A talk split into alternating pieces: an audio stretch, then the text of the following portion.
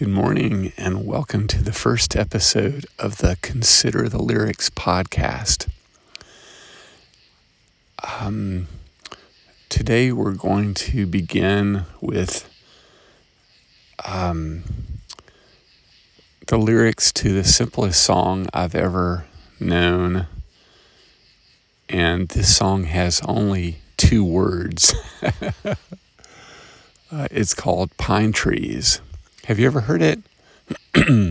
yeah, um, it's a song that when I was growing up, I went to Camp Ocoee um, on Lake Ocoee um, in Ocoee, Tennessee, just outside of Cleveland, Tennessee, just 45 minutes from my hometown of Chattanooga, Tennessee. This was, um, I guess it was loosely organized through the the Chattanooga YMCA, and it was a camp where my parents met um, back in around 1950, maybe 19 early 1950s. Um, my dad, let's see, my mom would have been she was born in 36. So she would have been, say, 16 in 1952. And um, she would have been 14 in 1950. So my dad, he moved to Chattanooga from Nashville when his father, my grandfather, Lawrence Durthig, was transferred uh, from his position as, I think he was superintendent of schools in Nashville. Maybe he was just a principal in Nashville, but he was transferred to Chattanooga um, in 1941. When my dad was 10 years old, he was transferred to Chattanooga. And um, um, and they began going to Camp Ocoee. And my dad grew up going to Camp Ocoee in the summer. And um, uh, he met my mom, as in his words, when she was too young. She was like a little, she was like a kid, too young to date because there are five years. There was five years of age difference between my parents, and um, uh, and so he, he said he met her and she was you know this like a cute kid, but she was like a kid because he was five years older and and when you're I guess when you're anyway, uh, it's funny. I worked in court so long that it colors how you see things, and you do think about the age difference between uh, um, a couple um, when one is over 18 and the other is under 18. And I think it's,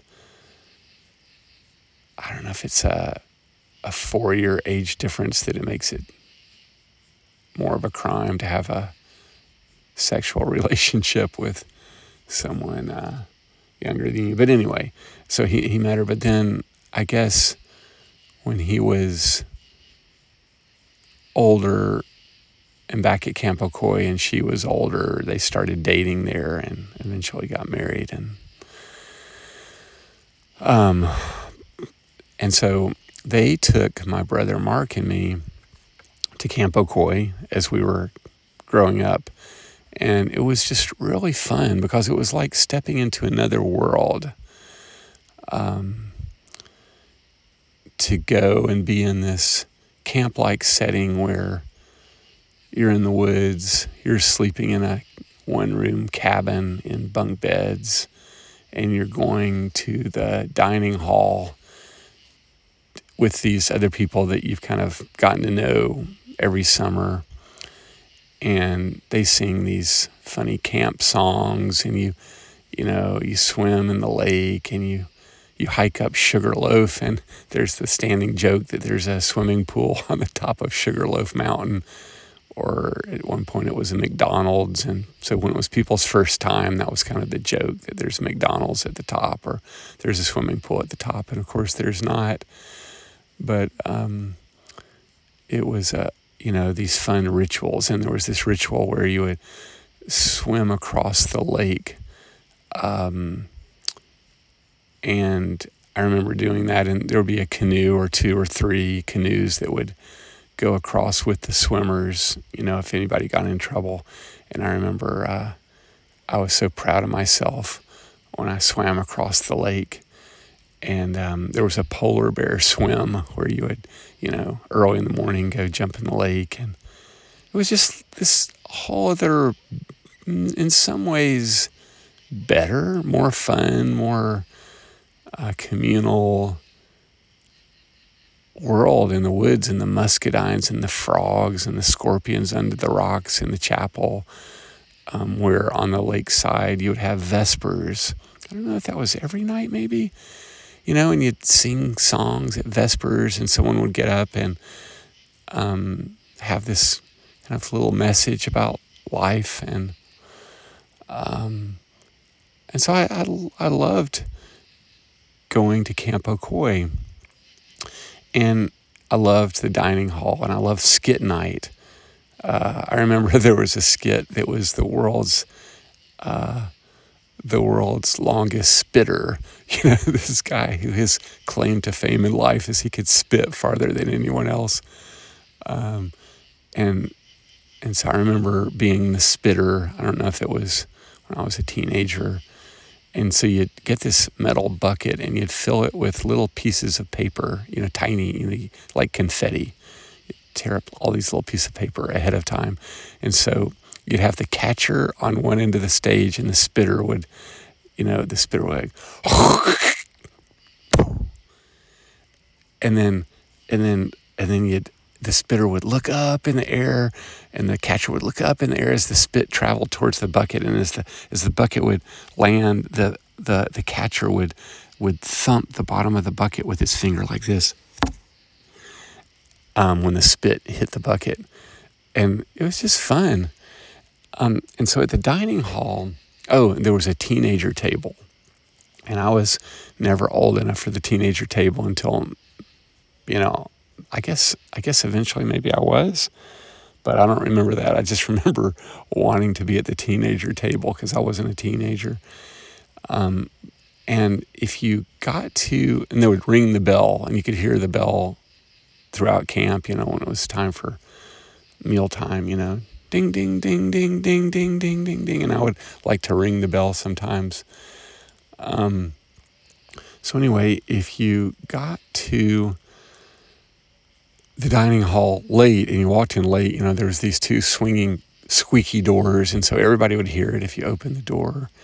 And um, everybody would hear it. And um, uh, um, and they had this thing where you had to sing a song if you uh, uh, if you walked in late, and so you never wanted to walk in late because everything would stop, and they would do they would they would sing. Everybody would sing this together. They would say, "Sing a song, sing a song, sing song, sing song, sing song, sing a song, sing a song," and um, and so you'd have to sing a song, and the easiest song to sing was called "Pine Trees."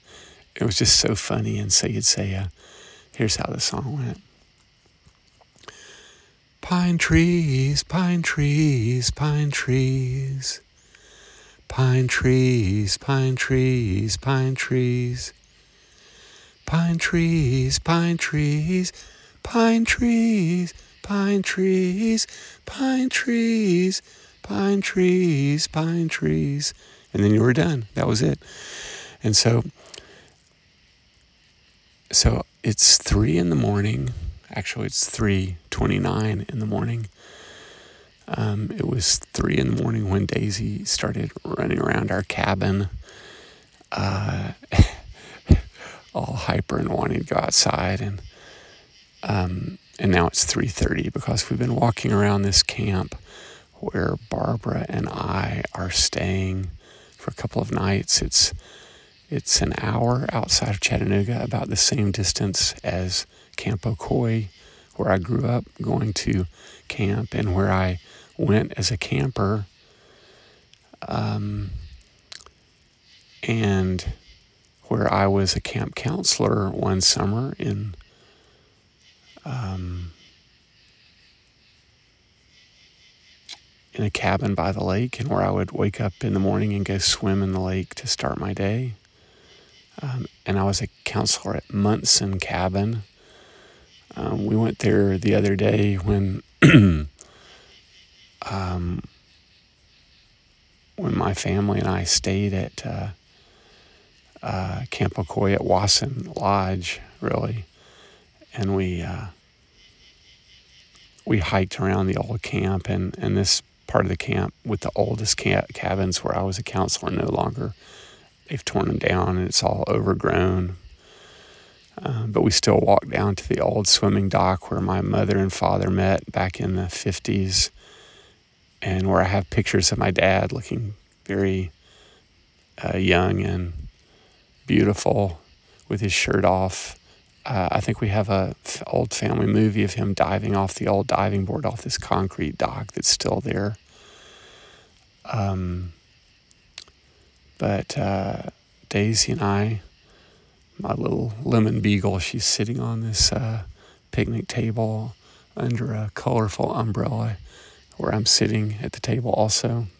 She's on top of it like a watchdog, just looking out into the woods and looking at the cabins all lit up with light bulbs, strings of light bulbs between the, the pine trees and the maples, but mostly pine trees.